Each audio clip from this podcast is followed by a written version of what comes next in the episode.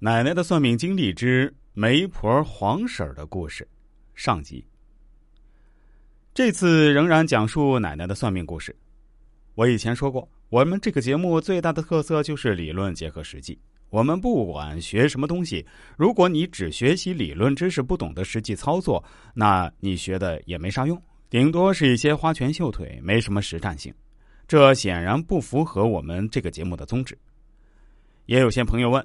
这些故事真的都是你奶奶亲身经历过的吗？你到底有多少个奶奶呀？我非常肯定的回答：确实是我奶奶给人算命的真实经历。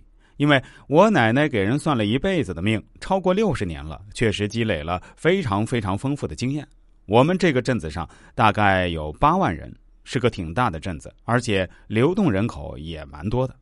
另外，我奶奶二十岁出头就嫁到我们镇子上。在她年轻时候就开始帮别人算命，很多被她算过的人，当时比她年龄还要大。这些人现在很多已经做古了。这六十多年来，光是这个小镇子上生活过的人，肯定超过二三十万了。很多人会有这个误区，认为一个地方的人是固定不变的。撇开流动人口的因素不说，还有一个因素容易被大家忽略，那就是我们这个世界上是不断有人老去，又不断有新生的婴儿出生的。比如。我们中国现在接近十四亿人口，但是我们出生时跟我们生活在一个国家的人，现在很多已经离开人世了，但又补充进来很多新面孔。据说，自从 QQ 出现到现在，已经有超过百分之五的 QQ 用户已经离开人世间了。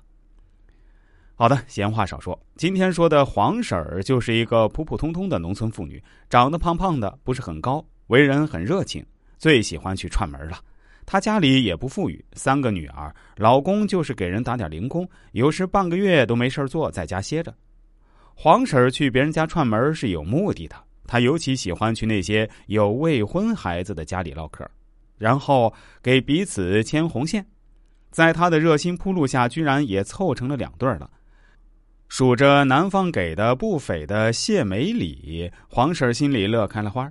觉得自己每天只要去串串门、说说话，就能赚到自家男人一个月的工钱，真好。这下孩子们也能改善生活了。可是奶奶却觉得黄婶并不适合做媒。有次串门，奶奶委婉的向黄婶说出了自己的看法：“黄春妹子，我不是嫉妒你，我是真觉得你不能做媒。